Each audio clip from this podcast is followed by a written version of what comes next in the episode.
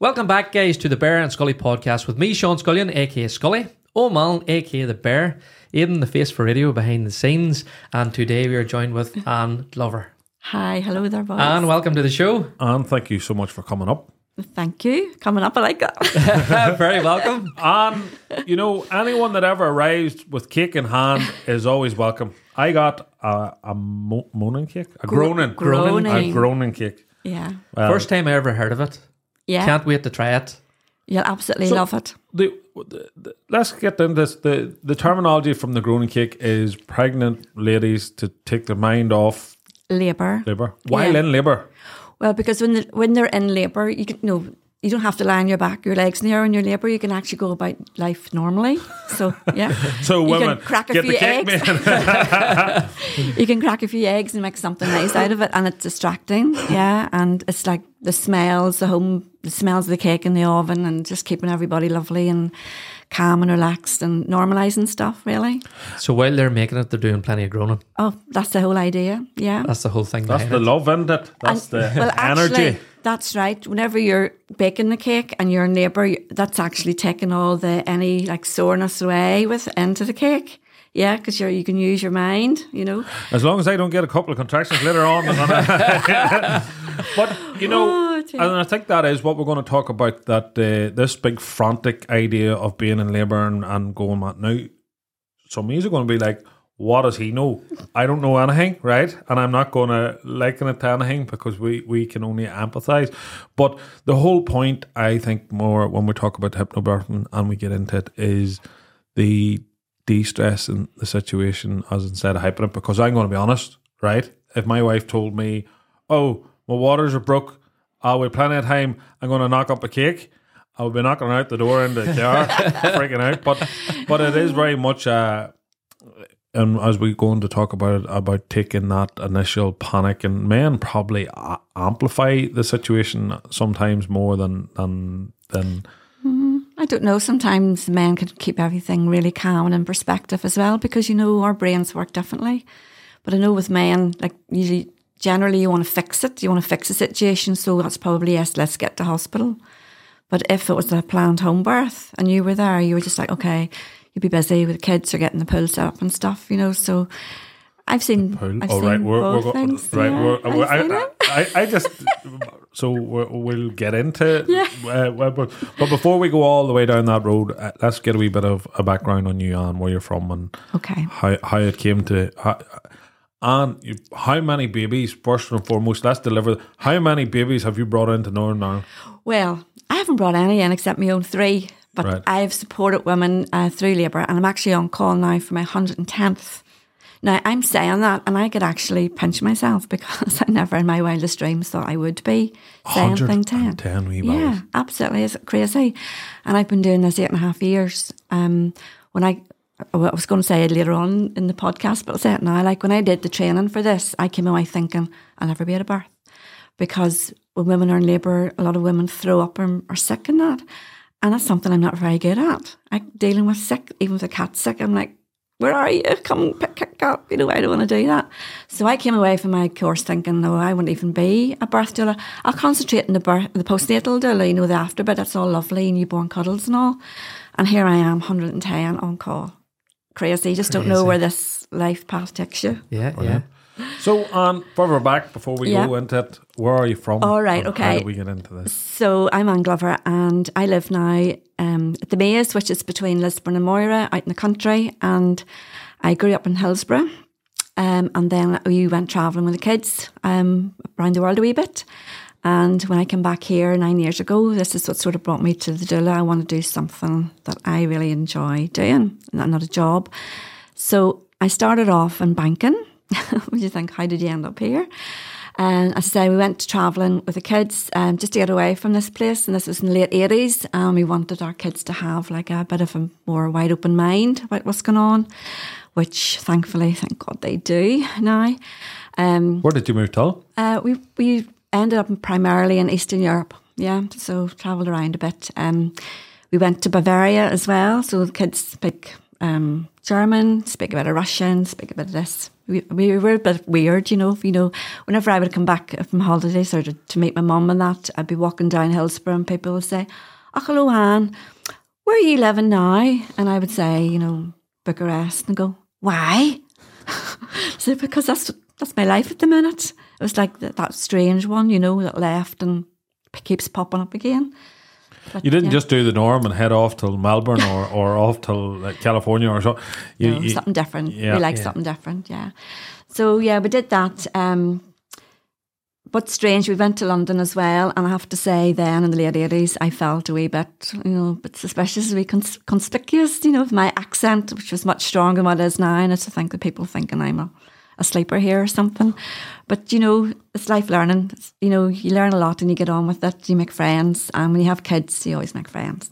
So, anyway, um, started off in banking, and then when the kids were small, I did a bit of childminding, ran creches and stuff, and then thought I'll do. Why not just do a degree when you're at home with three young youngsters, and you know? So, I did a degree in social sciences, and it was just sort of like bringing me into this sort of um, where I am now. And how long ago was that that you done the degree? I did that about 20 years ago and ended up working then in social care. So worked with a lot of vulnerable people, worked with um, the homeless and worked with adults with learning disabilities. I knew I couldn't work with children, vulnerable children. I just don't have that in me. Um, another reason why I'm not like a doctor or a nurse or something. Uh, back to that sickness thing. it's just who I am. But always seeds planted my mind along the way, and one of them was um, my sister asked me to be her birth partner because her husband refused to go back to the second birth because he didn't enjoy the first one. um, and my kids were young at the time, at three at that stage, and I went with her um, when she was having her baby. And funny enough, she says, "Oh, Anne, I think I think baby's coming." So I got the midwife in. This was in hospital. Midwife come in and went, "Oh no, you're going to be ages yet." She went out, and I swear, two minutes later, my wee niece was there. Just the three of us. Uh, of course, we went and got the midwife, you know. But I thought, you know, that was just quite magical. Um, I, as I said, had three, I'd been through three births myself, but to actually see my sister birthing her baby was mind blowing. Really was. Like, there's nothing quite like it in this world.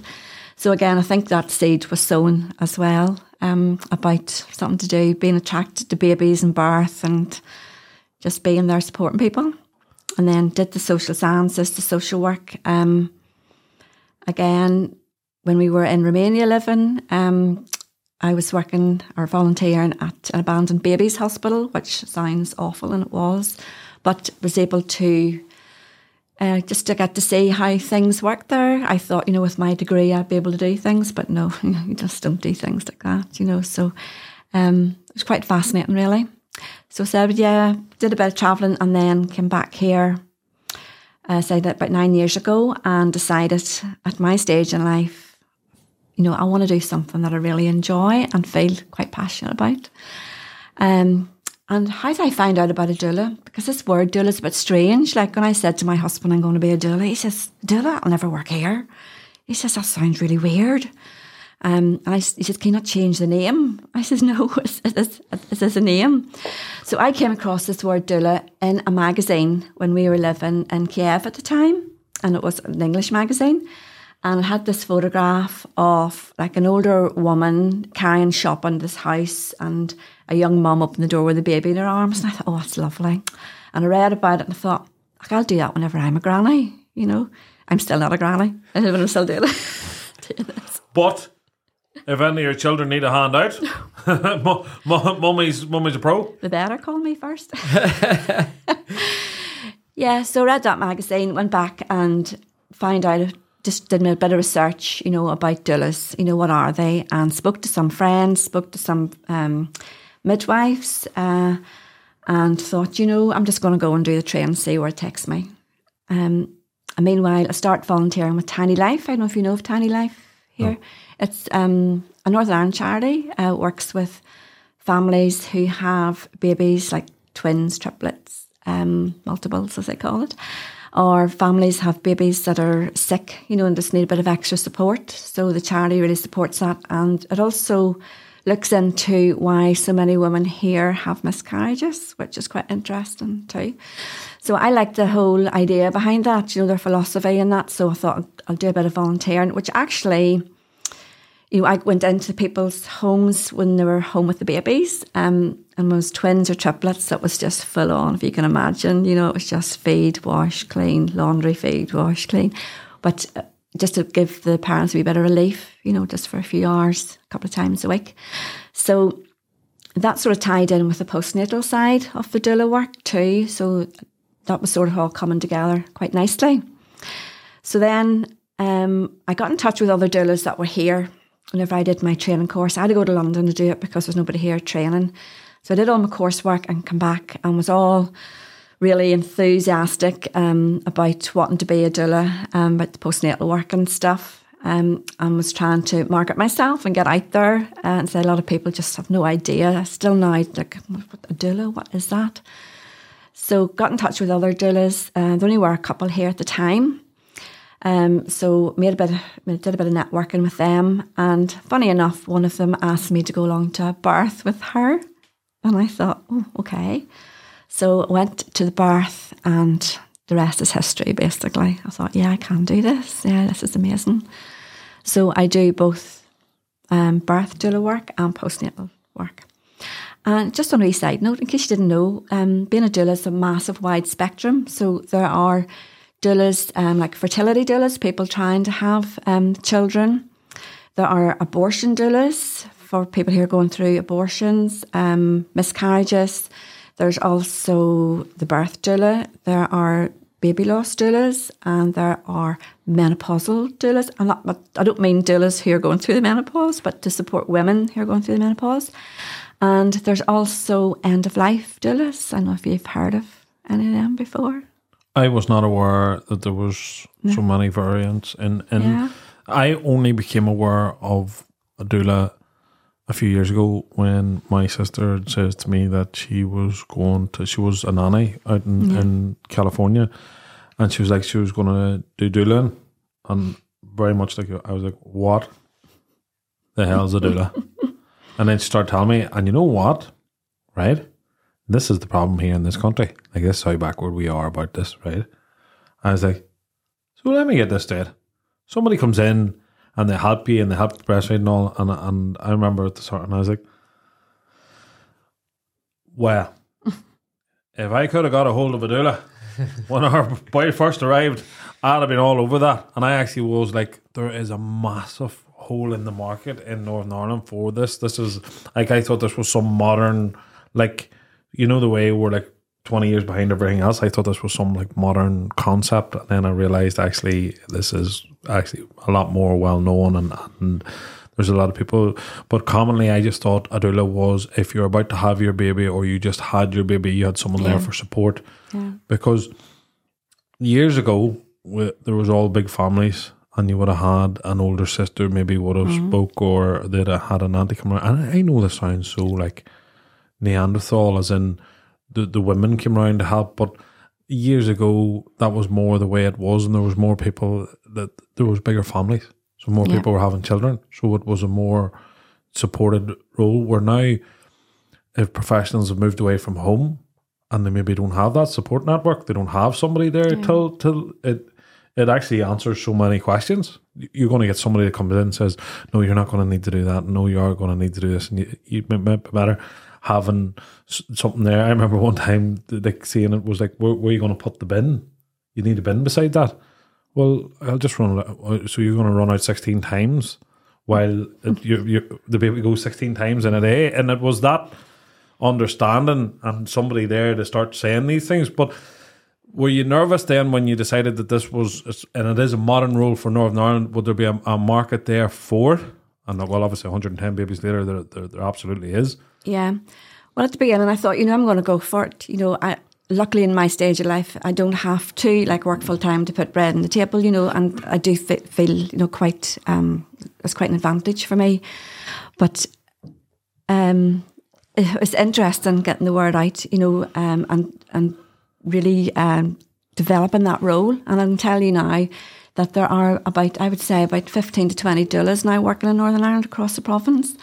And as part of the Doulas of NI, you can see I'm wearing my wee sweatshirt here and I have to tell you about that as well. But we've just done the training course here. So we are an approved training course here and we just have really released 12 graduates here last week. So you're doubling up the numbers. Absolutely. And some of them have already been to births. Yeah. The only thing is there's no official statistics or anything kept here, you know, of how many, you know, many doulas are going to births and how many women have doulas at births and postnatally. Because the other funny thing is, you mentioned about doulas being around for a while.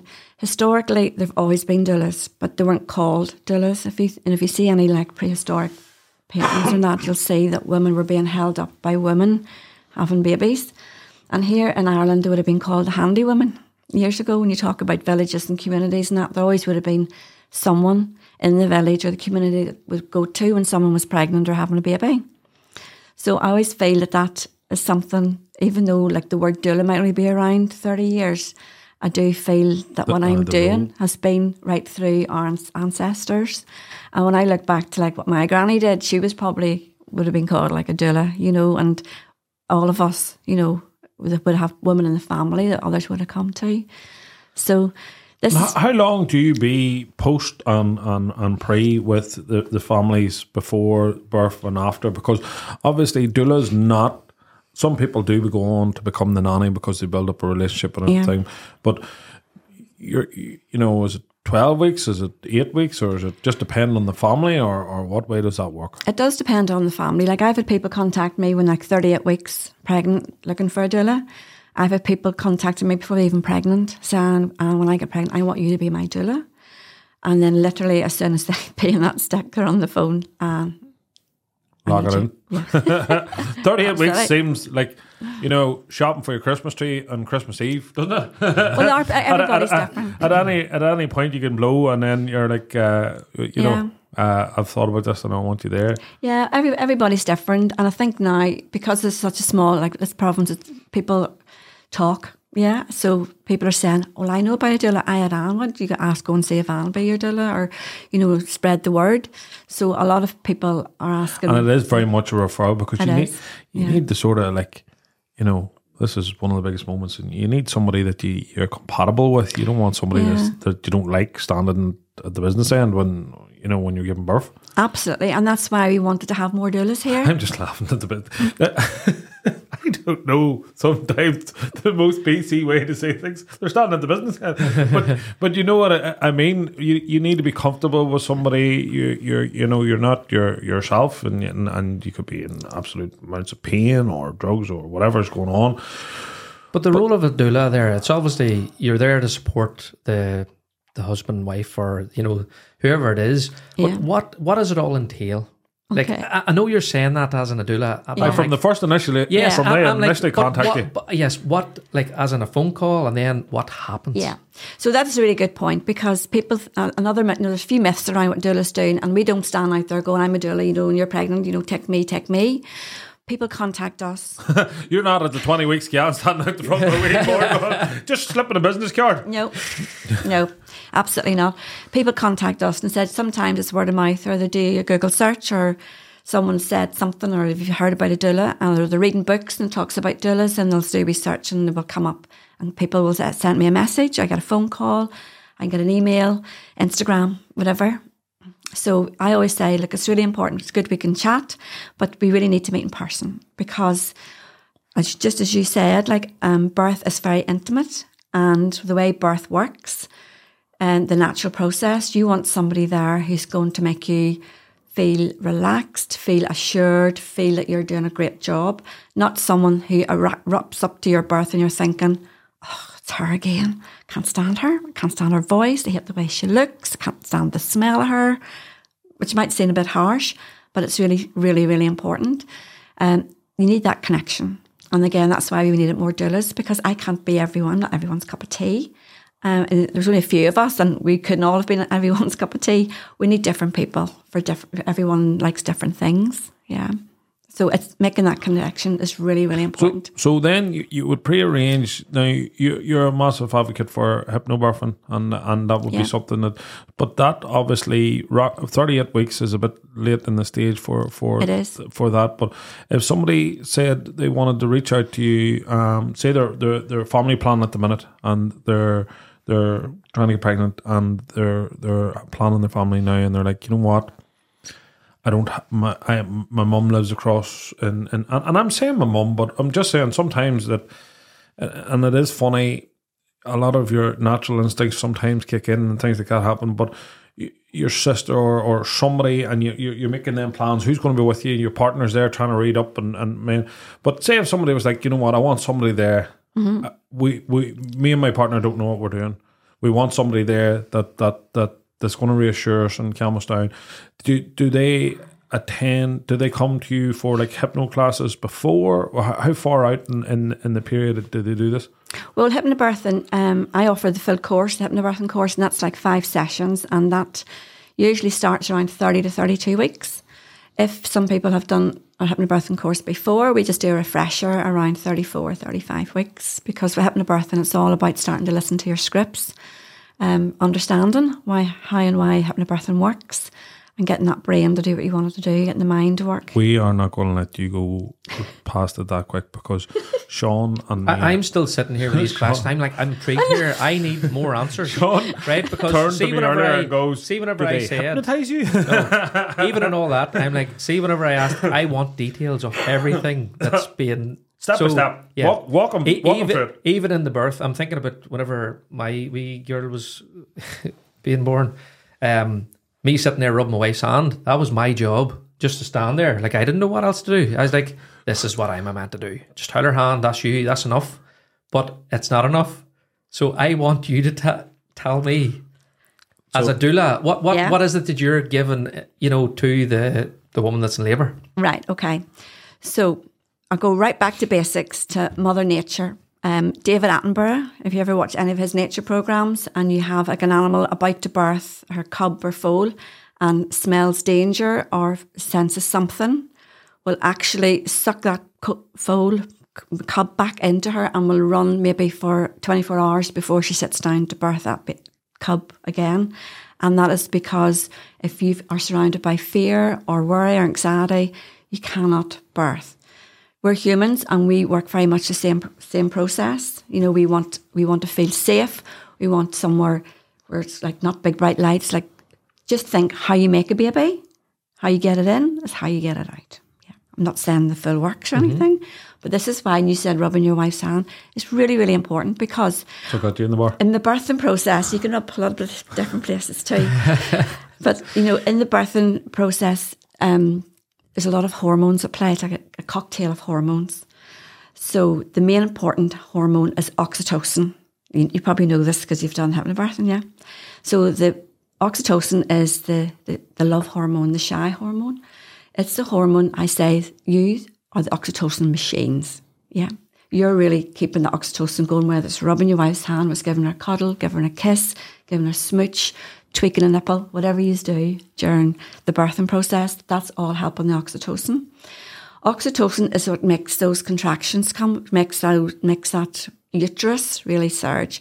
If you get me onto the uterus, I'm going to be here the next week. It's such an You just amazing. Threw, you just threw something quite left field out in the middle of that conversation. And I was like, if I had known that there's tweaking nipples involved, I, my, Hey, hey, the room would have hey, been Doc, totally different. Slow the process down. Try to give this a twist.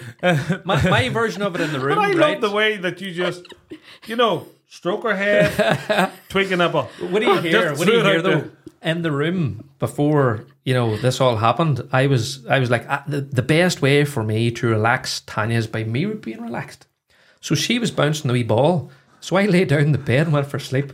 This is how look, not a, I was resting my eyes. I wasn't really asleep. I was like, right. For you need to the wee ball. For any of you that are listening right now, Anne is about to eat the microphone with Sean. he is the exact opposite.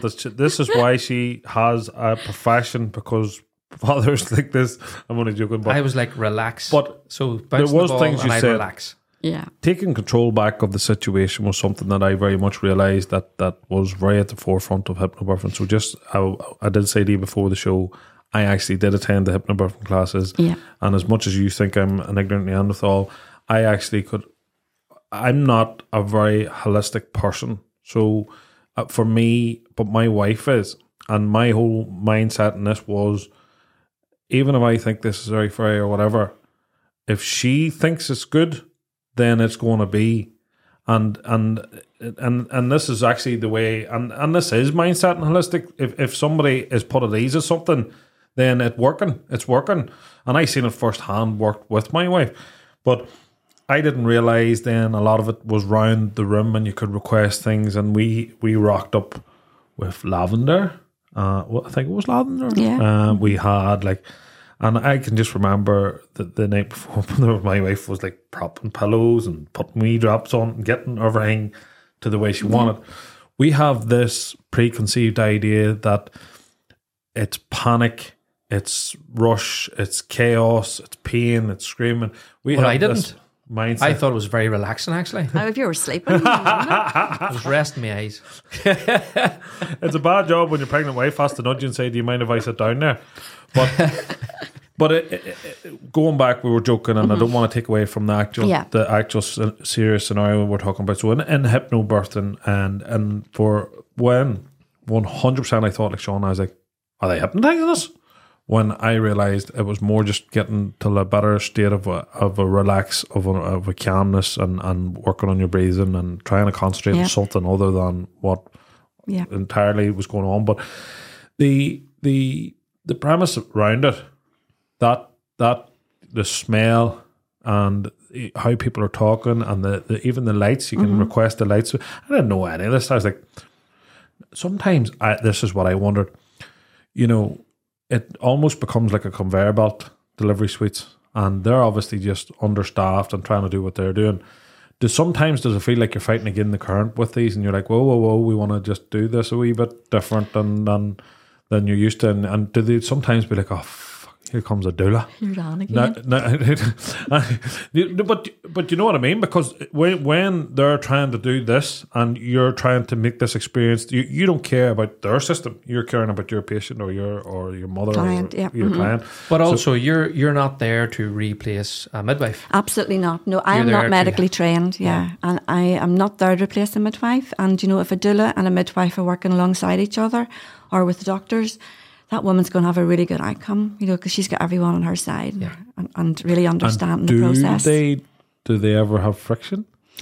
what the doulas and midwives? It's a really good question because sometimes um, I wouldn't say friction because I see my role as keeping any friction away, and I would never like rock out of a birth, roll up a sleeve, and shout, "Right, we're doing this, we're doing that." There's some misunderstanding around the role of a doula, and I think that's where it can lead to a wee bit of, "Oh, here's Anne again," or "Here's a doula." But I honestly can say, my hand, my heart, I know excuse me, whenever um, I rock up at some births, the midwives are going, "Oh, Anne, it's lovely to see you," and I know they're being genuine. Aye, Because you- I know they're help- you're there to help. I- I'm there to actually help and make their lives a wee bit easier too.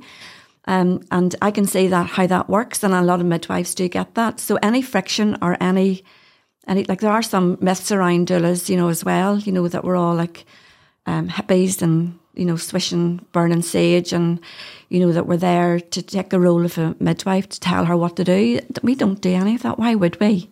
I, why would I tell anybody else what to do? My focus is on the birth and mommy and her partner, and to ensure that what she wants, what's really important to her, is being listened to. Yeah. So, um, hypnobirthing works more in the, the process of natural birth, and and and you know it it's sometimes it's taken out of your control, but this is more often enough for for women that have elected to have a natural birth, whether it's a water birth or whether it's in, in the hospital or at home. But um, this is something that I, I wanted to say that that the reason, and I was a big fan of hypnobirthing, and not a big fan, but I I seen the benefits for my wife. My wife's a warrior and a panicker, and she would like build things up. And we went to the classes and we done on the breathing techniques and the, the mindfulness and, and, and she she would be very open to holistic anyway in her her mm-hmm. her period of work. But we went to all this And I remember the first time she going, "You're coming with me to hypnobirthing," and I was like, "Quote unquote, what the am I doing at a hypnobirthing class?" Right? But it is very much a team effort in in when you realize the what you're actually the collective goal of this is to relax to to concentrate on things to work on the breathing because it's easier for the man to remember the pattern or the count when you're not receiving contractions and pain and and, and and you're you're not doing that. But the it, the birth changed for my wife and it became an emergency section and, and uh, my son became distressed and all of a sudden the tempo the mood the whole the whole thing changed even with the doctors and the way they were when they were monitoring the baby's heart and then all of a sudden you could just see everything became more urgent Yeah, more serious frantic. and at that point, like you're picking up on right? so at that point, I could see her go to nearly go out of it, but she did stay calm and she was staying in that there. And we we had uh, we had Doctor Stewart who was absolutely fantastic, and and and we we had both our boys with Doctor Stewart, and uh, she was like, right, this you you you you told she told Doctor Stewart what she wanted. She wanted the natural birth where we wanted, and. uh she was allowed that opportunity. But there was always a mind. There was. I know you're saying that. I don't mean allowed that opportunity, but, but the reason I am saying this, and, and, and I mean this, I think early in our pregnancy, the doctor looked big shoulder baby, small wife. This could be. This could. This might like. This might not. And I. I think the. I think the. Maybe you're. You'll think I'm completely wrong, but I think they're doing it that often. Sometimes they know when this might not be the this might not be the outcome, but this is what you want, and we're here, and we respect what you're doing. But I actually do. I asked her then, and she goes, "I didn't think that's a big, big baby. You have a small wife. I did think that there may be a situation where we had to do it this way, but it's still." She was like, "I never seen someone as calm." And then they were discussing the hypnobirth. She goes, "I never seen someone as calm. Even as that, it was like it was fine." And I was like, "That's not what she's normally like." but I did, and, and even though she di- didn't get to deliver the baby, I felt like it helped. Like that's what I was saying to people. If you were doing it, even if you're not sure, I still think even if it was an elected uh, section, I still Yeah. think it helped in in that scenario. Absolutely. And this is the thing hypnobirthing are skills that you learn, it's a technique that you learn um, primarily for birthing, but the skills and techniques you learn are actually for life. And I've had loads of dads said to me, oh, I love that breathing technique. I'm going to do that the next time I stand up in front of my team on Monday morning and be doing my breathing exercise before I go in there. So you, you do learn the techniques um, and they do set you up. And see, when I did hypnobirthing, I, mean, I was taught to do that, what, six years ago dentists have never been the same for me since because I was always terrified of going to dentist. Now I just go in and do my hypnobirth and breathing, and I'm not having a baby. I'm just going to dentist, and it works. It's amazing. It's mind over matter.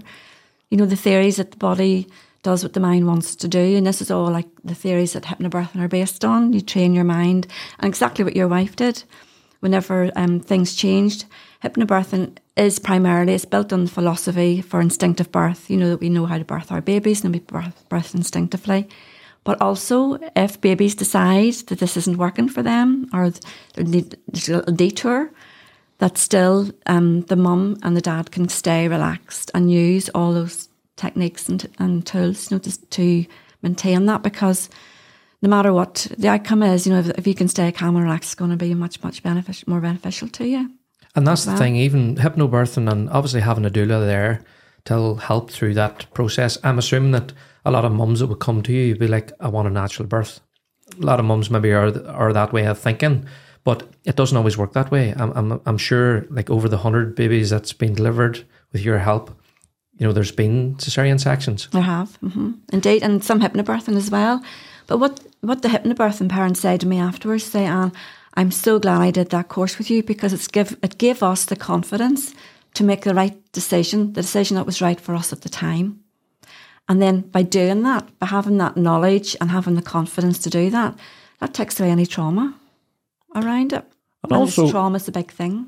Also, first time parents sometimes don't have the confidence to say, look, give me a wee bit more time. Absolutely. Let me let me see Yeah. because sometimes and and and I'm not saying because the care we had was absolutely excellent, but from people we've spoke to, sometimes there's other people making the decisions for them, and afterwards they've regretted that they didn't speak up or they didn't Absolutely.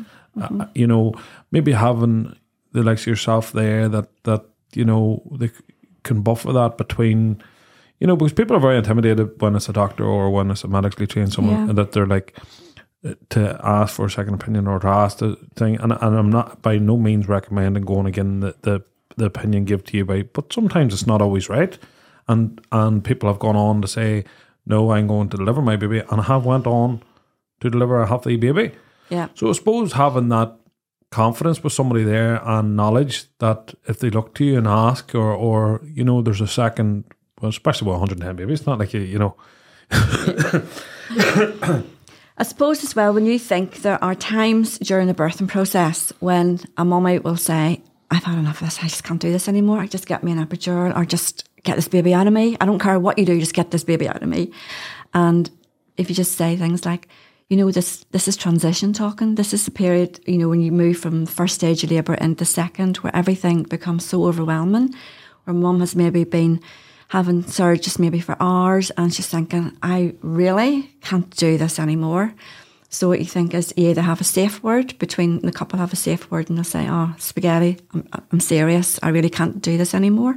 Or you think, "Well, actually, this sounds as if you're a transition, which means you're really close to birthing your baby. So let's get through the next couple of surges here and then see how you feel afterwards." And usually by then she's going, "Ah, ah." and just by that wee bit of time and her just you know being comforted and being reassured that there's nothing to panic about. She's fine and baby's fine. Just let's get through a couple more and see how you feel. And that usually does the trick. You know? And that's that's just magical. I, halfway through you'll be like why the fuck did we get her in here But these are all things because I meet with them beforehand, um, at least a couple of times before. And we have long, in depth discussions about what's really important for them. Because some people, it's really important that they get an epidural. Some people, it's really important that they don't go to hospital. Some people, it's really important that they have no midwives with them, that they're doing it on their own. Yeah. And some people, it's really important that they have a cesarean. There's nothing right or wrong. We're all different and we all want different things, and there's different reasons behind that. And we know at a hospital appointment, you've got 15, 10 to 15 minutes to talk to your midwife. How on earth can people relate to their midwives, what's really, really important to them, or what their dreams and wishes are around this birth in 15 minutes each time? well Anne, I'm glad you actually brought that up because you, there there is a section in your green book then where you can detail a lot of the, the what you have opted for Yeah, your birth plan. that I was that that you obviously in your hypnobirthing class you would start telling people, but that's not something you'd be made fully aware of mm-hmm. because they'd probably be like, "Oh, all right, here comes on, and here comes the notes, and there's going to be notes in here for this, that, no." But you can make requests, and you can Absolutely. you can detail very much what the birth is that you want to give. The the you're obviously an advocate for natural birth and, and hypnobirthing. and for all types of births. I have been the most beautiful elective cesareans there, elective cesareans as well. I have been to all types of births. I've been to assisted births. I've been to births, you know, where mum's had an epidural. So, you know, in Northern Ireland, there's two ways to birth your baby. You birth it either with midwives, midwife led, or you birth it with obstetricians, which is a medicalised way. So any inductions are immediately medicalised because there's a lot of monitoring and there's a lot of drugs involved. And the majority of births are actually in the obstetric led unit now because of the the landscape maternity service at the minute, which is really appalling at the minute. But the majority of women now are having medicalised births. Yeah. So that's putting women who are wanting to birth naturally in the minority almost now. It's also all those midwives who've been trained to support midwife led births. You know, it's really tough for them as well. They're having a really hard time. Yeah. Because most of the women are going to medicalised side, which is really quite shocking. Because I'll tell you now, women's bodies prepare for birth from they're eight years old. At eight years old, a girl's body starts to lay down fatty cells around her hips and thighs for breastfeeding and childbearing. There's one hundred percent. I'll tell you this here fact. fact. If it was up to us men, there ain't going to be no babies. And I said that there. I was like, I couldn't do that. It's remark it when you watch Yeah. your wife carry a baby, give birth, and and nurture the baby afterwards. It there is a different level. I actually goes to one day with the, uh, when there were babies. I like, that wee shithead ever answer you back, I'm going to hit him a dig in the mouth because the things you had to go through to, to bring him here. But it is incredible the changes that that woman's body can go through, and, and I was like, there is a reason women have children and not us men. but on a more serious note, when you're saying that, I, I didn't know that that there is mm. more medically delivered babies here now in Northern Ireland. Is that that, that, true. that that's mad? It is mad, yeah, and it sort of gives that impression. Because how have how, how has evolution changed? It hasn't. Yeah, our bodies haven't changed that much, even in the last Is ten this, years. is this to speed up the, the process and get them out, or There's what? just a lot of fear. There's a lot of fear around birth now. Um, and this is something that we address in hypnobirthing classes as well, is fear. Like fear's been around forever. You know, it started I like thought there was a ago. big emphasis now on breastfeeding and natural childbirth and, and, and the, the releasing hormones and the the aftercare and, and the men- mental stability because this is one thing that I, I didn't know at the time and why why is it that one of the most nat- well the most natural thing in the world is to reproduce why is it that there's so little known actually around giving birth? Why is it that we're it, it's almost like a taboo that we don't talk about until all of a sudden you're you're having a baby and, and you're not aware of half this and you don't know any of this.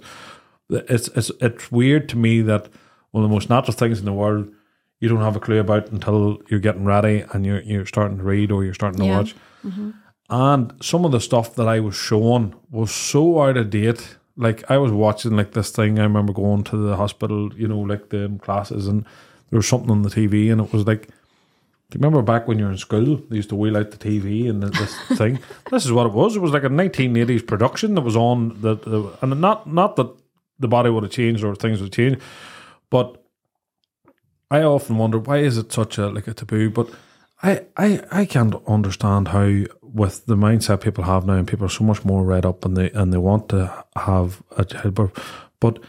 I didn't realize the importance for the hormones released in a natural birth as opposed to a section. Because is this is this right? Am I am I wrong in the way I'm thinking this that you when you give birth you release the some of the hormones this, this thing, but when you have a section uh, you don't get the the the the, the Yeah. release of some of the hormones isn't the same. Yeah, so uh, when a woman gets closer to her guest date, you know, when the baby is due around that time, her the body starts preparing for labour. So there's hormones the body releases, and you don't have to do anything about it. It just happens.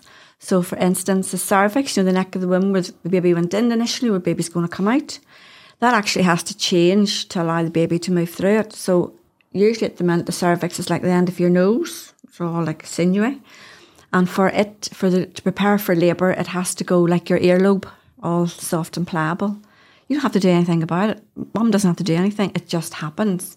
Now, what does help with that is semen, because the same hormone is in semen that helps to um, to develop and and to Get you know what started the fire could get it going again. You see, Yeah. there's all these basic natural things.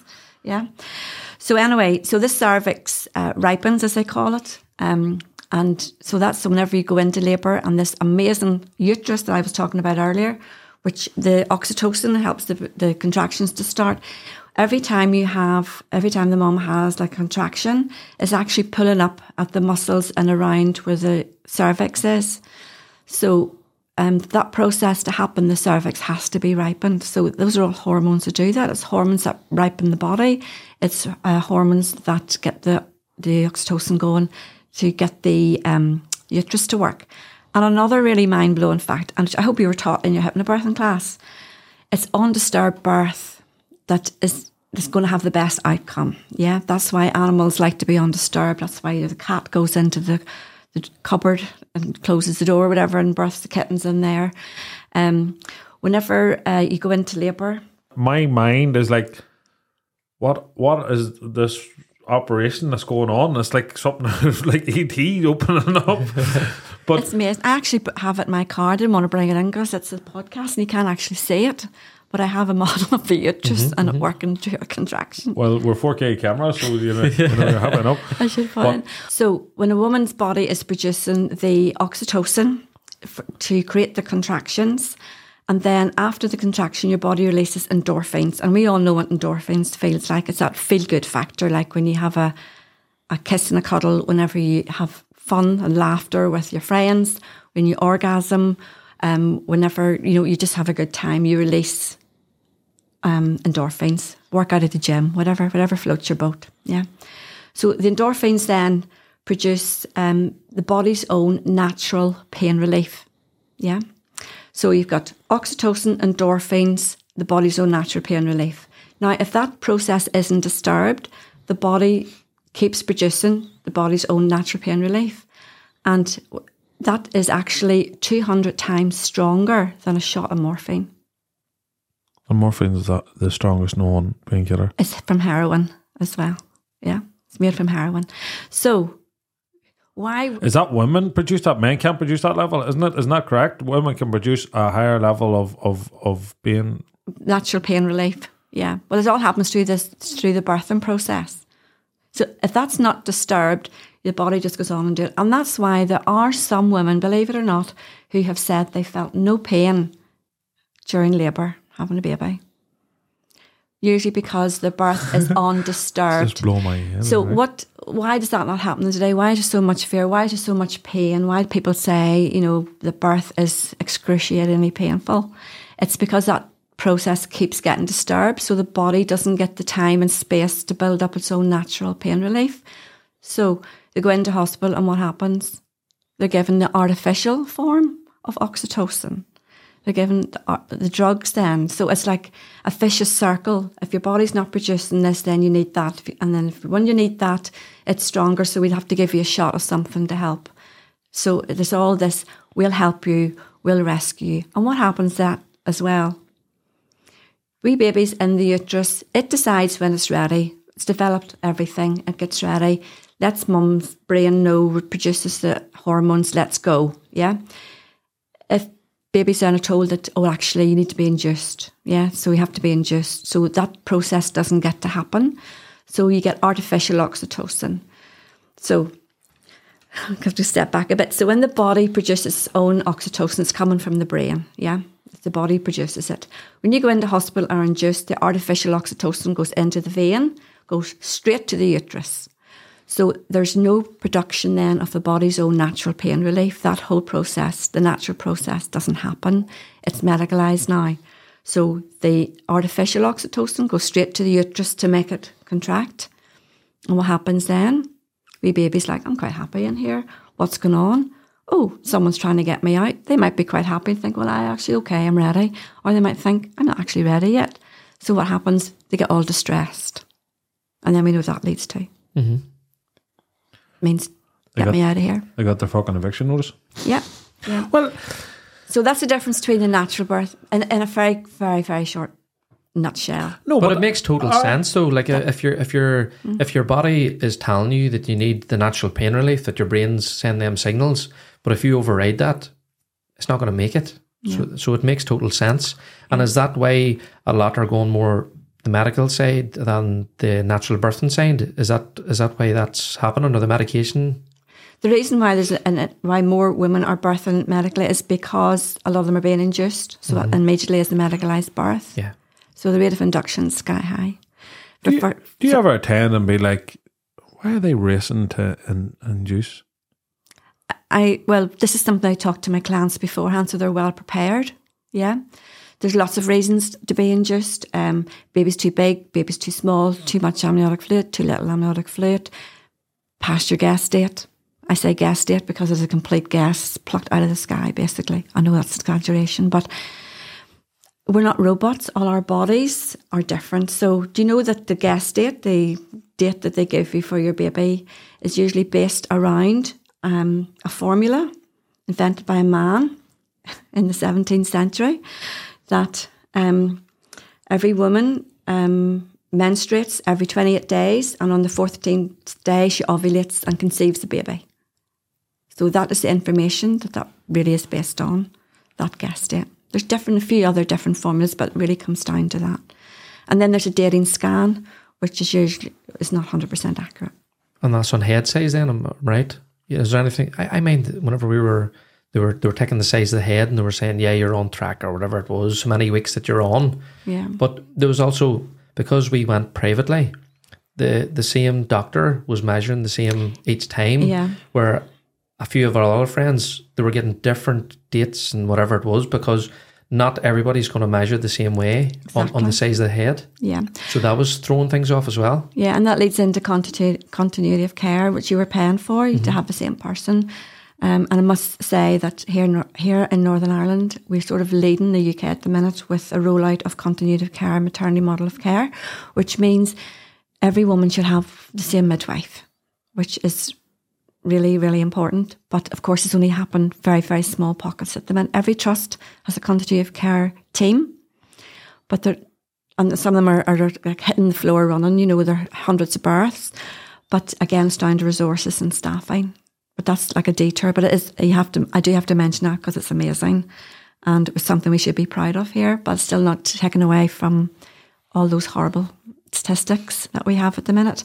Northern Ireland has the highest rate of induction in the UK, It's the highest rate of cesarean in the UK, and unfortunately has the highest rate of stillbirth.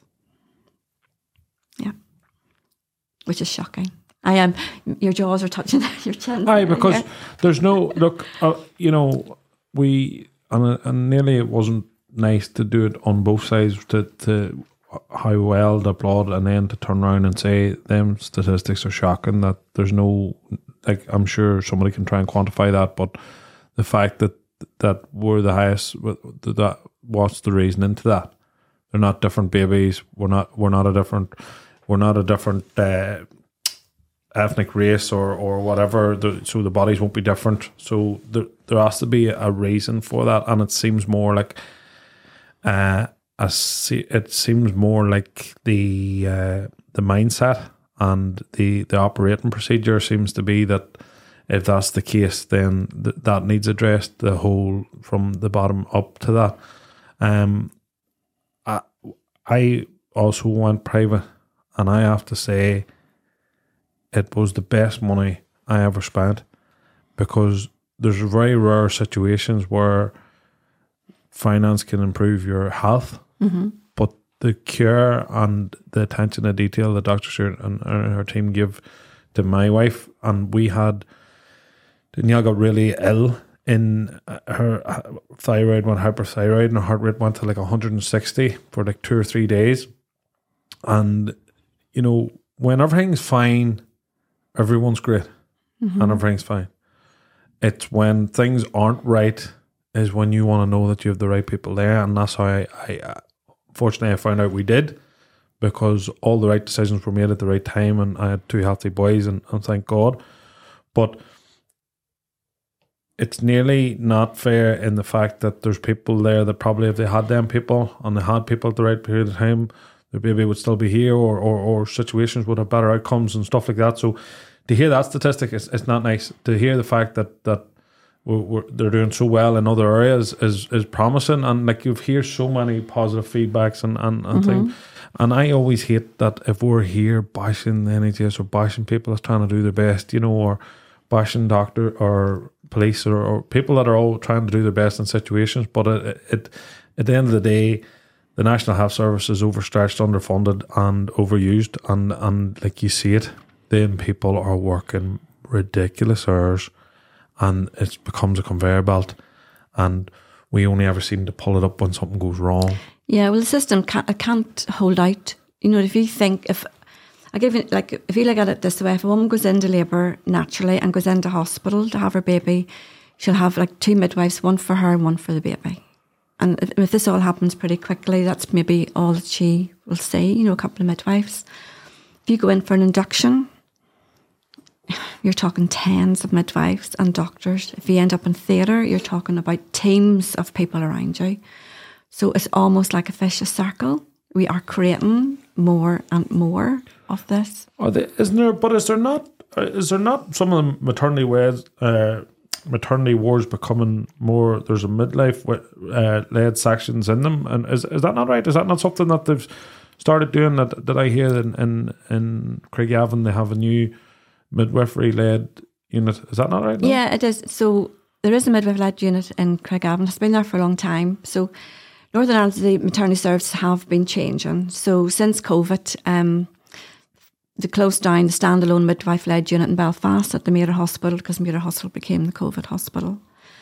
Then there was an incident in Lagan Valley. Um, unfortunately, a wee baby died, and the coroner um, asked Department of Health then so to with, withdraw the guidelines for um, women being able to go into standalone midwife led units. So Lagan Valley was closed down, and Downpatrick was closed down. So there's no standalone birth centres are midwife led units in Northern Ireland. There are alongside midwife led units, so there's there's one in the Royal, there's one all, all around the province, but sometimes there, there's no staff for them and there's, they're closed short notice. So it's back to women's choices. So just a couple of things that we mentioned before. You mentioned allowed, people not being allowed. I hate that because I have to say, when it comes to maternity choices and maternity law, do you know that no one can lay a finger on a woman's body when she's pregnant or in labour or during birth unless she gives them consent. Now, to get consent, that woman is supposed to be told what is happening to her, what the options are, what the alternatives are, what the benefits are, what the risks are, um, before that any any procedure can go ahead.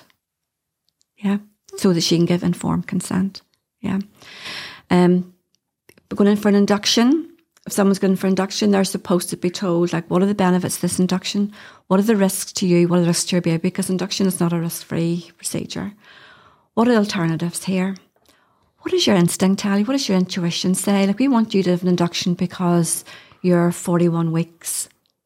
Is that a good enough reason, like, for induction? Is baby okay? Is there other ways that we can monitor baby? Um, are you doing okay? If you're fit and healthy and baby's fit and healthy, is it a good enough reason for an induction? So why do we do nothing? Just leave it. Just leave it for a day, leave it for a couple of days. So I'm going through this acronym called the BRAIN. You've probably heard it before. Use your brain. Always ask. It's not even just for birth. It's like before you buy that new car, before you buy those new shoes, think what are the benefits? What are the risks? What's alternative? What's your instinct telling you? What if you do nothing? And you can add an S on the end for if you're in hospital and someone's saying you need to do this, just smile at them. Or you can ask for a second opinion, or you can ask for a bit of space. You can just give us a wee bit of space here. Just give us 10 minutes to talk us through and see then where we go from there. So if people have a time or know that they can do this, then they still keep in control of the situation and don't feel then that things weren't taken out of their hands. There's none of this allowing you to do this or letting you. They wouldn't let me do this. They wouldn't let me do that. Come on, you're a grown woman. You can. You've got a really good professional job. Why are you saying someone won't let you do this? This is your body and your baby. No one can do anything to your body or your baby without your consent.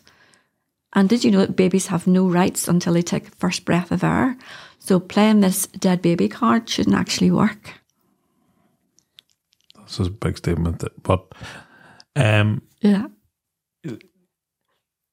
It it I just but I know what you're saying and, and and I know for the fact that you're you're saying it and it uh, to me yeah you're absolutely correct but also you you when to be fair to some of the mothers there that say oh I didn't have they're the most vulnerable they're maybe not fully aware of, of what's being said if if that was a contract in any law it would never stand up because it's under duress and it's under thing so quantifying conversations is had with you about risks and and thing is very hard if you're in distress, your baby's in distress or or thing, and also, t- yeah, that's what's supposed to happen. But sometimes if if doctors have to start acting quick, I would rather they just done what they needed to do if it was if it was to save Absolutely, baby, mother, yeah. whatever it Yeah. is, than mm-hmm. standing having a, a five minute brief of, of the, the thing. But I, I completely understand what you're saying that if you're of clear mind and judgment and you do not feel something's right, you should 100% stand up and not be afraid. It's not as easy as that. It's an intimidating environment. If you feel someone automatically as a doctor. And we've had this in different scenarios, not birth. We've had this in in uh, a lady here that had breast cancer and had to get a mm-hmm. second opinion and was right to do so. It saved her mm-hmm. life. Mm-hmm. You, you you're entitled, but we assume these people know best, and who are we to question this? And we're just annoying, and we're just thing when really you shouldn't care and give a shit because I, I, I know one hundred percent. I know my. I, I actually tell, go as far to tell you a situation that happened to me, and I and, and I didn't really want to go into this, but this is something that I find in this country that that that when you get private care, you still end up in the same labour unit There's Which- no private hospital. which shouldn't be the situation because it's not fair. Because I'll tell you why.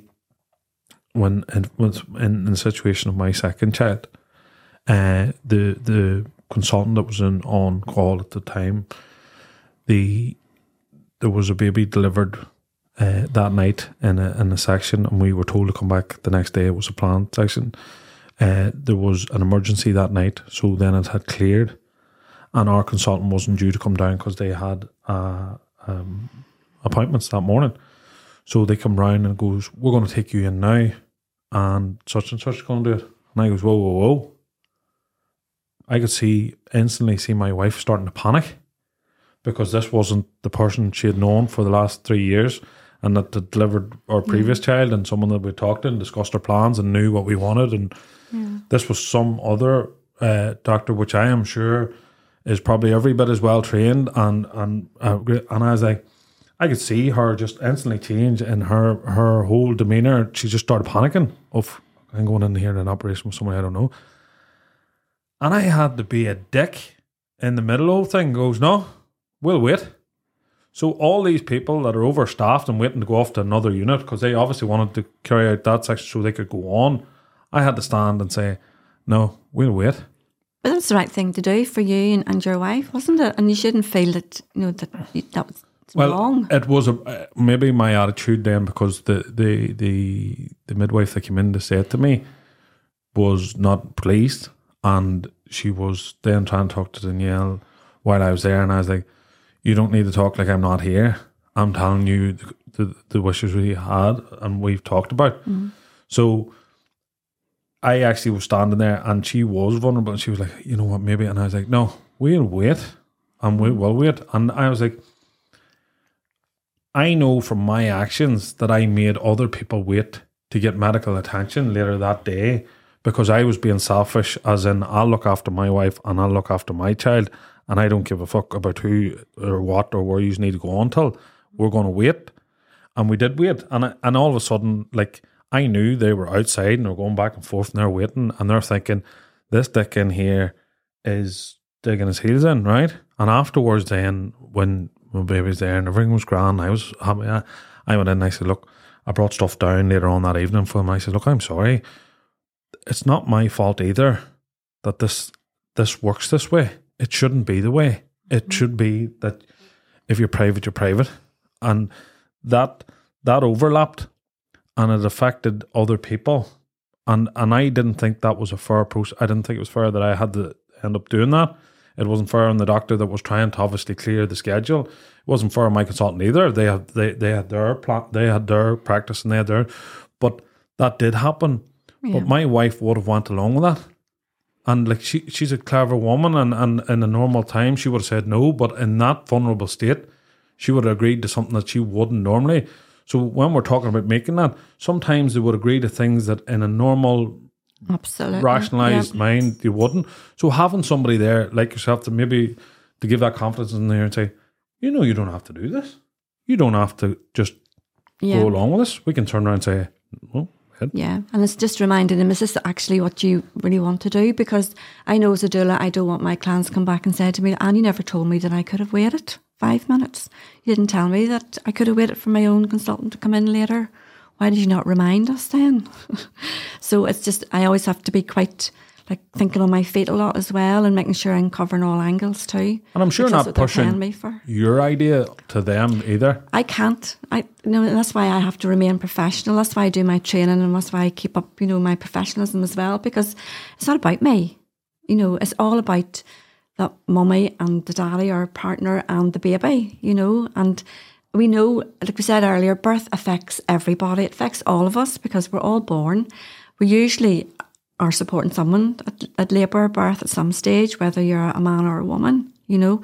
So this is why people can't turn and walk away from it and say, it's got nothing to do with me, birth, you know, or it's a woman's business.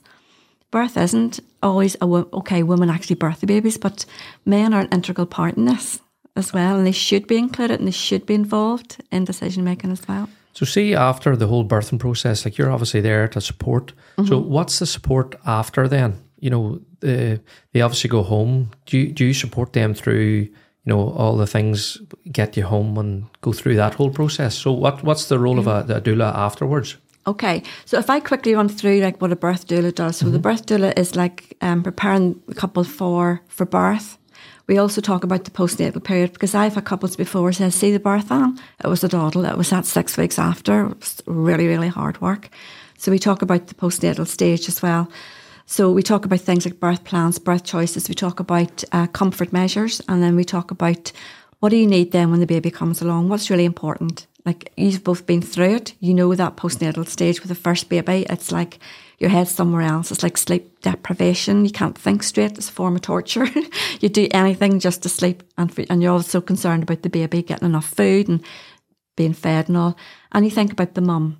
If you think a baby's needs are being fed, being kept clean, being loved, and the mummy's the same. She might want a few bit extra than that, but it's the same sort of thing. So as a postnatal doula, it's like trying to keep that as smooth as possible. Going in, maybe the mum and dad just want a, a nap, some sleep, but they want to know that the baby's going to be okay while they take a nap, or they might want me just to take the baby out for a walk. The mum might want someone to sit with her while she's doing the feeding, whether it's bottle feeding or or um, breastfeeding. Uh, we do have extra training, obviously, to support all types of feeding. Um, we don't obviously breast is best, but we believe fed is best. Yeah. So there's a lot of um, questions about how often the baby should be fed. And again, midwives are still calling. That's their role as well. Midwives are calling in to see mum and baby that mummy's healing well. Um, so with the, the doula, it's more on the practical and emotional side of things. So I'm making sure that her bed's lovely and clean and cosy the way she wants it. That there's food in the cupboard. There's maybe some food in the stove or something ready there to eat uh, and to drink. Um, the laundry's up to date. Maybe run the hoover around, or maybe she just wants me to actually just lie down in the bed beside her, just comfort her. She maybe wants to debrief the birth, like what actually happened there. How did that happen? Why did that happen? Um, and then it's also like just um, any things to really help uh, with the healing process. No matter how the baby's born, whether the baby comes out of the vagina or baby comes out of the belly, um, there's a lot of healing going on. A lot of healing. Um, the body is in repair mode, so it's looking at well, a nice groaning cake help with this. You know, with that with the, all those properties the groaning cake have help with the healing process, making sure mum has lots of you know good water, you know, nice lovely water fluids to drink as her body is uh, getting back to normal. Maybe she likes some the lavender still comes out, hypnobirthing techniques still come out, um, especially for sleep um, and rest. Uh, what else? What's those wee things in the baby's nappy? You know, things that maybe someone's never told her about. Just at day five, we see like wee tomato seeds and the wee mustard seeds in the baby's nappy. That's okay. That's just the baby's brown fat that baby had before it was born. Doesn't need it anymore because it's getting milk. Nothing to worry about. Why does baby have all the hiccups? How do I cut my baby's nails? All these little things that can really put mum and dad into anxiety. It's a bit just like having someone there who isn't coming in saying, What did you wake the baby for? You let him sleep. Why did you put the baby down like this to sleep? What, how are you holding that baby? Is that right? Watch the baby's neck. No, it's not someone coming in criticising or telling them what to do. Again, we're, we're not, that's not our role. We're there to give them confidence and to give them the reassurance that actually they're doing a pretty damn good job here. You know, she's just birthed a baby and they're just adapting. So we try to encourage like the baby moon. Have you heard of the baby moon before? No. A bit like a honeymoon, you know, when you meet, well, in the good old days, I don't know about good, but in the old days, you met someone, you got married and you went on the honeymoon to get to know them. I know it's a wee bit arse about face nowadays, but it's having that period together just to get to know each other. Because there's, again, hormones are at play and there's all this bonding process happening. Like, some, not all babies that are born not, not mummies, not all mummies fall in love immediately with their babies that are born. Sometimes it needs to be a bit of time. Just like we don't always fall in love with our partners on first sight. Sometimes we need a bit of time.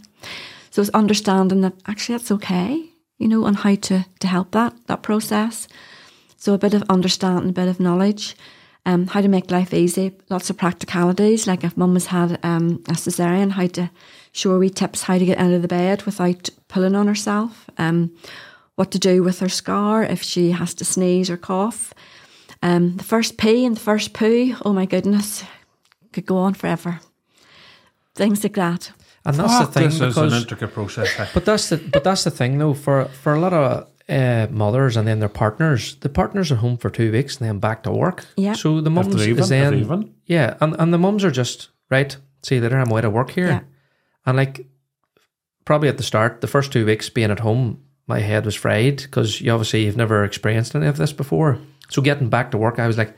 I know how to Can't do wait. this, Uh, but but that's true. A break? yeah. But but that's true though. Yeah. you, you, you wanted to get home to see your, your newborn again, but getting away from the, that not chaos, but you know you know what I mean. Just all these things you didn't know anything about. constant, isn't it? Yeah, It's and you constant. went to work and you were like, but the mum's still at home having to do all them things, and generally during the day everybody's at work, all her friends are at work. She's left there by herself all day.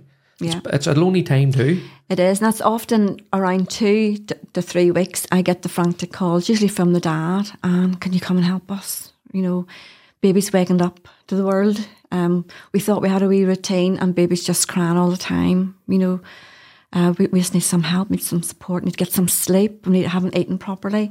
I know. See, as a postnatal doula, I go around to mummy's homes, and it might be like two o'clock in the afternoon. Dad's back at work. I can assure you, she hasn't eaten a bite. I literally would have paid to sleep tonight.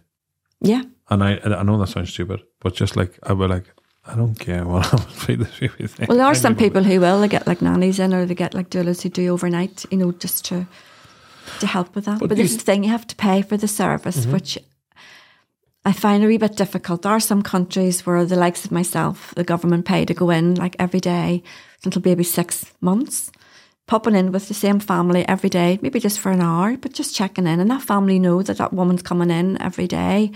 And if there's any issues that she can hopefully help them with, they'll be able to signpost them to someone who can help. But you know, I the one thing I want to ask you, there's a lot of pressures on mum and and like cultural pressures. Mm-hmm. So I remember when when the boys and breast is best, and I mean to the point it was absolutely rammed down our throat. And I remember at the time going, right, what is it? And as you start learning, yes, it is okay. The the wonders that's in breast milk when you start reading it and you start getting into it is unreal. But one thing that was in my mindset, and I was reading this, and how how often mothers pair up with their child when the milk comes in or when the baby's latching. There's so many. It's an intricate process that that not always happens that way, right? Mm-hmm. So, I was like, this it, it is best, but the way it was being pushed, and I mean pushed, pushed by the nurse, the doctors, and pamphlets and everything you looked at. I was like, what happens if, for talk's sake, the milk doesn't come in straight away, or the baby doesn't is tongue tie, or there's something. The the the, the mother is vulnerable enough for uh, postnatal, and and Yeah. and blues. The, the the feeling of failure because it's being pushed and pushed and pushed. Nobody turns around and says, "Well, your baby will be fine if you have to give bottle." It's not. Let's face it. We would rather.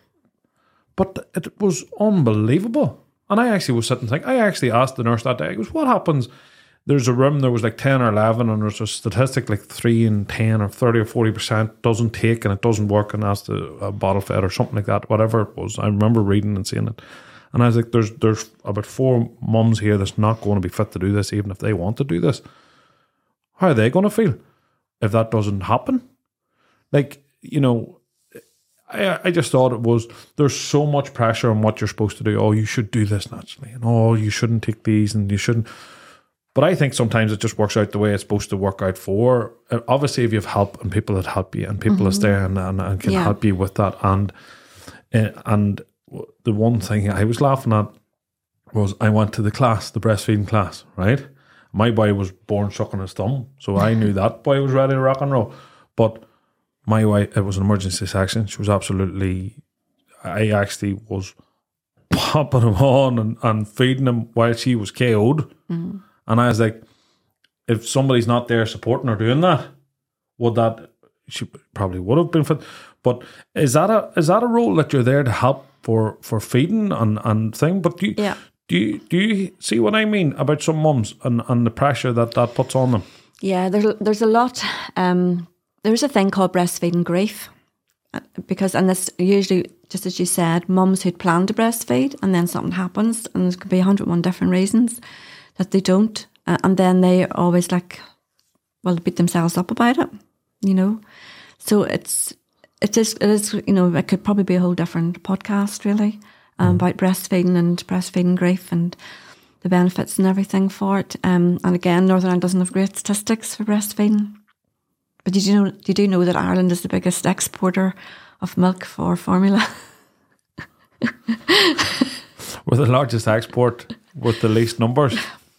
well, for formula milk, you say. But it it uh, look listen that was just one side of things, and I was just I know, like, yeah, yeah. But of, of of everyone has this idea what's idea was perfect and Instagram is some fucker for this because it's telling these mums what they should feel how they should be where they should be at and, and all these wee videos and everything's rosy and you, you go straight in and, and everything's grand but it it it's it I always thought wild pressure that comes with that and, and everyone puts across this perfect image Yeah. you know they're all doing this picture going out the door they're all doing these all pictures and thing and the truth is there's bloody nappies all over the chaos. place and, I know. and well, we know it's not real. We know a lot of Instagram isn't real. It's false, isn't it? But that's another thing that the doula would spend time talking to the family about. Let's talk about the actual realities here. What's your expectations? And a lot of couples will say, "Yeah, we'll have the baby, and hopefully it'll be a good feeder and a good sleeper," you know, and we might be out of sorts for a few days, but hopefully we'll be all right. And you have to sit down and just let's talk here about what how you're actually going to feel. And actually, you probably don't know emotionally how you're going to feel. Never mind physically. And then there's this whole period of adapting. So the baby's adapting. Baby was all lovely, perfectly tucked up in mommy's tummy, perfect temperature. No nappies or baby grows to wear. Nobody fussing over it. Never felt hungry. Perfect, perfect um, no lighting reflux or colic. nothing, nothing like that. And then all of a sudden, it's in this world. First thing somebody's doing is putting bands on its wrists, bands on its ankle, nappy on it, giving it a rub down, um, and then it gets a breast stuck in its mouth or else a teat, and it's supposed to know just what to do, you know. So you have to think as well. It can be tough for the baby too, you know, and that's why some babies are really quite unsettled for a while because they're just adapting. And then their wee bodies are still developing as well. They're they're going through massive brain development and they're going through massive developments inside. You talk about colic and reflux, and that's usually because the wee flap at the top of the esophagus isn't quite developed yet, you know, so there's a lot, you know, happening in there as well. So what does baby need? Again, baby is safest environment is skin to skin. Skin to skin is amazing. I always say to my mummies and daddies, if you're having a really bad day with baby, just strip off and get into bed at three. I'll bring you up some food later when you're dressed. I can work magic. Just, you know, forget about everything, turn the lights off, play your favourite music, play your hypnobirthing scripts. Baby will probably recognise them from whenever it's in the in the womb. You can settle them down. Um, and just chill. Well, tell me, Instead for of- maybe the likes of expecting mothers, it's you know at the minute. How how do you go and look about a doula? You know, do you go on Google and just search, and then how do you know who's the right fit for you as well?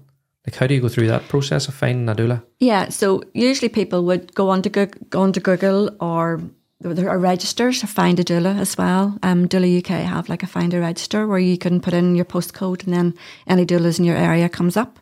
You put in either birth or postnatal, or you can put in both, whatever.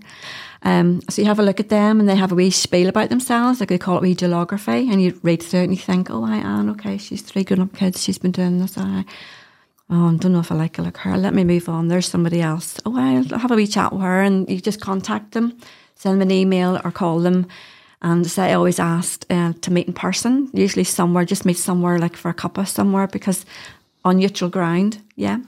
Um, and I always say if there's you know if dad's involved, Almost like dating them. it is a bit. It's a bit like a date, and I says, you know, uh, you know, if if you're with your partner, you get them to come along too, because there's no point in the mum Do you thinking have I'm testimonials or like great. reviews? Yes, uh? I've loads of them. Yeah, so it's really important because what I'm looking for at that first meeting is a connection, and we always know within the first couple of minutes if we like somebody or not. Yeah, um, What about me and Sean? Would you come and do it for us?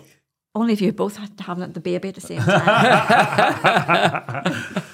And oh, that's another thing. Do you have a conflict? Like, do you uh, do you take like one one client at a time? That's a really two? good question. That's a really good question. As the question comes up in the doula training, um, I average um, like between twelve and fourteen a year.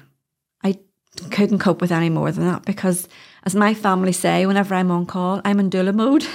they say, "Mum, you sort of go away and then you come back after the baby's born," because I'm so focused on that wee family. Like I know when I'm sitting here, the wee family that I'm waiting on are probably being pestered about induction or something, you know. And I'm just thinking, please God, wait, wait, wait. You know? And you're waiting on the wee message Well, coming hi. through to your watch Yeah. there. And so you are. usually in the middle of the night, you know. Usually I get tucked into bed and I get a wee call. Oh, things are happening. Yeah. And it is, it's missed. But yes, back to you have to plan that out. Yeah.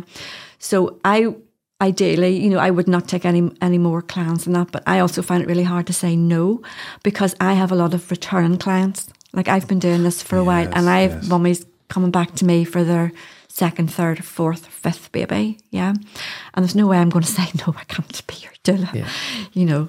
Um, and actually, after this podcast, I'm going to visit a wee family in Cookstown. I was their hypnobirthing teacher first time. COVID wouldn't let me be their doula, so I was um, doula there for the last wee one that was born recently Lovely. at home. So I'm going to have to visit Right. them. So Now, I, that's something I forgot to ask. What about the pool jobs? Oh, the pools, yeah. So can I just backstep a wee bit to doulas of NI? yeah. So this all started, you mentioned about how many clients taken on. As a doula with a bit of professionalism, I always would have um, like a backup. Just in case I ever became sick or something happened to me that I couldn't attend a birth, I would hate to let down anyone.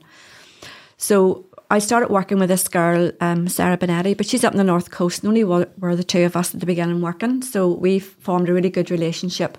I would always be her backup; she would be mine. Um, and then we actually did shared care. So some couples, both of us, like for instance, when we were doula to triplets, a natural birth of triplets, I thought it's going to take more than one doula here. So All hands on deck. Really was. that was amazing. Like first baby was born in water. Can you imagine? And the next two, um, breech. It was amazing. Anyway, um, I get full of So, we oxytocin when I think We about it. triplets were born in water. One first one was born in water. Yeah, it was amazing. Yeah, three boys. Why does three little ducks come into my head? three boys. Yeah, there'll be four. so- uh, Four now. Um, so yeah, so we obviously got really close with um, our doula work. Um, so then we started the doulas of NI because we thought, you know, we're doing all this together anyway. Just let's put ourselves out there of doulas NI uh, as a collective. And then um, we had Tara, Tara Thompson in Belfast. She's a yoga teacher and she started doing backup for us as well. And we thought, oh, we're like her, like get her to join. Yeah, so the three of us now, we have this wee collective and it means we can bring all our different skills and talents together and provide a really individualised service for some couples. You know, so we offer different packages. You know, we do a hypnobirthing package, a doula package, a postnatal yoga, whatever. You know, we do like three step rewind. You know, this is where if someone has a bit of trauma from birth, they can go through this process to be able to view their birth without feeling traumatized. Uh, so Tara and Sarah do that, and we do things like biomechanics, which is like moving the body. You know, we, we hear things of baby getting stuck or baby is in an awkward position. We can actually help uh, work with mum and her body to get baby into the optimal position for birth, or even during during labour and birth as well. Um, we what else do we do? Um, can't think at the minute, but I do like mother ceremonies as well, mother blessings. So people are preparing for the for the baby. Um, it's all the women in her family coming together to prepare her for labour and stuff. So it's it's lovely. I mean, the work's beautiful. So we all got together with a collective, and we also all had our own pools for home births. Uh, so we decided then we got all these new pools and we hire them out. So any money that we make from hiring them out goes to a charity to support women who can't afford doulas or women who want to have a much better birthing experience. So we hire out pools, we hire out TENS machines. Have you heard of the TENS machines? Yeah. Um, I do we uh, cord ties for the cords. We umbilical tor- cords instead of clamps. Uh, I've got a birth sling that I got imported from Australia, and we have peanut balls and cubs. So cubs inflatable birthing stool. So we have all this that we would hire out all over the province. To say, one of your family got one last week, so it's really exciting. That, so obviously, families that have researched this and elected for a home water birth, yeah. they well, did they generally have a midwife there or not? Or Yeah, yeah. So they they would have the community midwife, so the home birth team. Some trusts, well, the Southern Trust have a dedicated home birth team. Um, but yes, usually the community midwives would be on call for home births. So, but it's, uh, it's up to the parents to organise the the birth pool and stuff. and then you get the pool. Like I just, it, you know, I was like th- that never entered my psyche because I was like, shit. There's a, a lot of moving parts going on here as, as it is. I, I don't need a Lay-Z-Spa in the middle of the, the front room and and, and, and, and not know what to do. I'm, I'm only joking, but Yeah. it uh, it's obviously somebody that's that well read and they've researched it and they've made this conscious decision. So are they easier worked with or harder worked with when when they they feel that they're well read? Like because I, I sometimes I get the impression of like and this sorry to sound this and and to any of you that have had a home birth and all uh, this is probably stereotypical. I get this more like more like hippie vibe where they have this idea but i just feel like sometimes like birth is like a spanner that just comes flying in the works like you're you're you're making this when you're sitting here and it's good and then all of a sudden you're like shit did I, you know, you, you get that moment of like, did I make the right idea? You know, you need to be very strong in your conviction that this is what we're doing because you can't decide halfway, you know, in the pool we're, we're heading into the hospital now. Well, I think knowledge is power, you know, and some people look into it and they look at the reason and why people choose the undisturbed, like home birth, you know, and they can see it's going to be more beneficial to them and the baby. Uh, and usually babies that are born in the water usually are so calm and gentle as well because they're swimming from one fluid into another, you know. Um, like hypnobirthing babies are always so calm and chilled as well. I hope your babies boys are too. Oh, I my mine are as calm as Yeah, they come. yeah. They, uh, they, they look like two. Tasmanian devils with a bunch clean on the wall. they don't go through door or they don't open doors. They go through them. But Yeah. that's maybe more uh, nature over nurture. That I think it's probably a combination of both, you know, and you know there is a there's a lot of research that's been done into it's called photology study. There's been a lot of research done into how babies come into the world and how it affects their personality, their character, how it um, affects even their behaviour as well, um, which is Well- quite interesting. There's a whole lot another You new know, podcast. there, but there is so many elements and so many different, like very specialized. And I know sometimes you're sitting there and you're like, look, listen, this is what I do. I, I can talk mm-hmm. about what I do, but you have a general over. You have 110 babies in, in, the- in the on the book, you know, like you, Yeah. you know, you you've not that everyone you've experienced every type, but you you're well aware in the different things that happen. It to me the weirdest thing, and we were going to do this, and I was like, is this weird that two men have the podcast with it? Also, we've been through separate journeys, and, mm-hmm. and, and we, we you know we both we both have had our experiences with it, and it it's something that I find that I'm hoping men would listen to this and be like, well, I was thinking the same. How's this happen? How's that happen? And where do I stand in this? And you know, my granddad had a better way of it. He was in the pub and he got a phone call and he had an hour pint. Like you know, it, it, it, it's not times have changed, which I'm I'm glad and I'm glad I was present and and, and fit to help. And but uh, it's such a complex. You could do a pod in different sections on it. It's such a complex thing, and hopefully we've given an overview for some of the, guys and, and young couples out there that, and hopefully also then that we've people that were panicking that don't have the network of support, like because the the, the amount of people we're having smaller families now. There- Yeah. there's less there's less uh, children per household now than there, there there ever was like in years. So like the the the population per birth rate's going down, not the actual amount of Yeah. children, but per per household. So that network of support gets smaller as, as time goes by. So hopefully, for anyone out there that maybe they want to have a child, maybe they're they were put off the idea because they don't know. And there's just generally people don't know anything about a children and have actually a fear. Oh Jesus, don't leave me with that child. I don't. I don't know what to do. Yeah. So hopefully, for anyone out there that that, that didn't have the network support, there is options out there. There's doulas out there. There's people that will Yeah. come and support you in the in between stages where you can you can learn your hypnobirthing. You can you can have a a, a backup, a partner in there for when when you, Yeah. you're giving birth, and you can have somebody to come afterwards and and and watch how you're changing nappy, watch how you're feeding, and how you're holding, happen, and, yeah. and reassure you. So hopefully now people reach out and and uh, they they uh, they get they, they get help or they see the option that that's, that's there. Absolutely. And the thing with the postnatal doula, I should actually say this. Whenever I take on a postnatal job, we never know like how many hours you know someone wants me for. Because I have people say, "Oh, I want you for hundred hours." I'm like, let's cut that down a wee bit because you don't know how you're going to feel after a couple of. You might you might not need me after a couple of weeks, and they're like, "Oh, we will, we will, we will." I'm thinking, well, actually, if I'm doing my job really well, you won't need me because it's like you're getting a job, but you don't want a job. Okay, so you employ a postnatal doula, but when they turn around you and I look at them and think, you don't need me anymore. I know that's a job well done, but it's almost as if I'm doing myself out of a job. Yeah. you know what I mean? Yeah. But then I think that's uh, this. I feel good then because I know I've given them the skills and the confidence, like to cope with this newborn period. But they'll always know if they need me, I'll be there. But they don't have to be paying a fortune, you know. Well, my boy's two, my youngest, and I would definitely pay something. Full night's sleep. no, but I get what you're saying.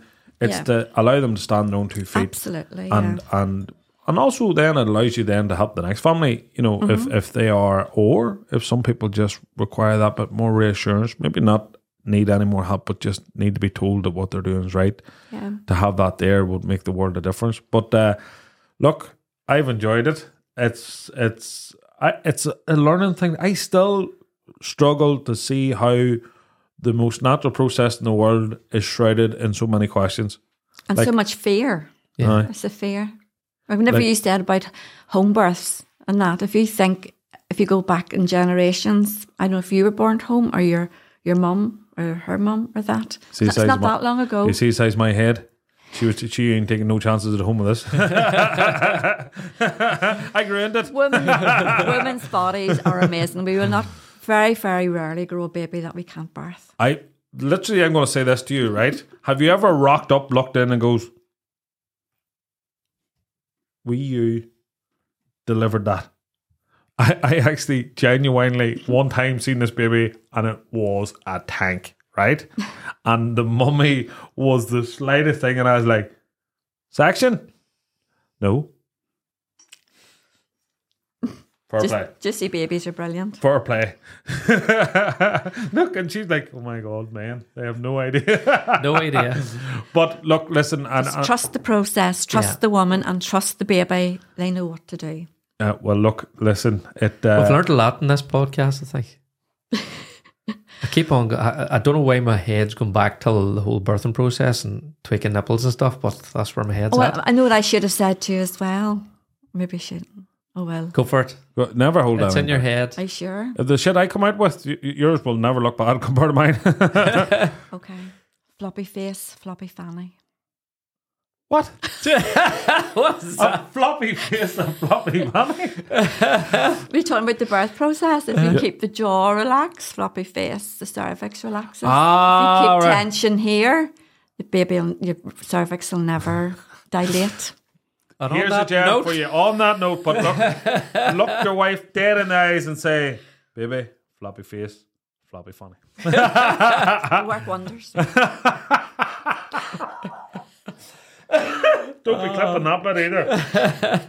but you know what? It uh, it it's a it's we often find, and this is lighthearted because you know what? It's actually one of the most special things in the world, and and the bring baby into the world is a magical, magical thing. It's absolute carnage sometimes, but it, it's nice because we're saying it smiling because at the end of it, and and hopefully always at the end of it. Yeah. And we've had podcasts on baby loss, so we're we're we're not naive to it. And some people will be saying, "Oh yeah, you are just talking about that." we've covered that side of pregnancy and loss in another one. So we, it, this one was about the joy and the, and and the love and, and the thing. So we got to say that in a in a smiley face while we're joking about some of the things, and while me and Sean still ignorant to a lot of things. The one thing I will always say, women, there's some there's some tool because if it was up to us, we couldn't do it. And the other thing that I always said was, a single mum, and the respect you have for a woman that does that on her own, Absolutely. Mm-hmm. unbelievable. Mm-hmm. But thank you so much for coming up. I, I had a ball. I, I, I, you know, you know what? When we were reading through the the, the info and the and hypnobirthing and thing, and I was like, and back there, I was like, I've done that, and everyone stopped and goes, "What?" But uh, I think that uh, even for people that aren't as uh, holistic, and I'm not, I think you need to look into it. And if if your partner is, don't be ignorant to it. Don't cut her off, and don't thing because if if anything helps, it helps, and and and that's the only thing I would say to that. Definitely, to me, I don't get it, but it was a massive help to my wife, so I'm glad I did do it, and I'm glad we had you all. Thank you very much. Thank you very much, Anne. Oh, thank you. That was super. Thank you.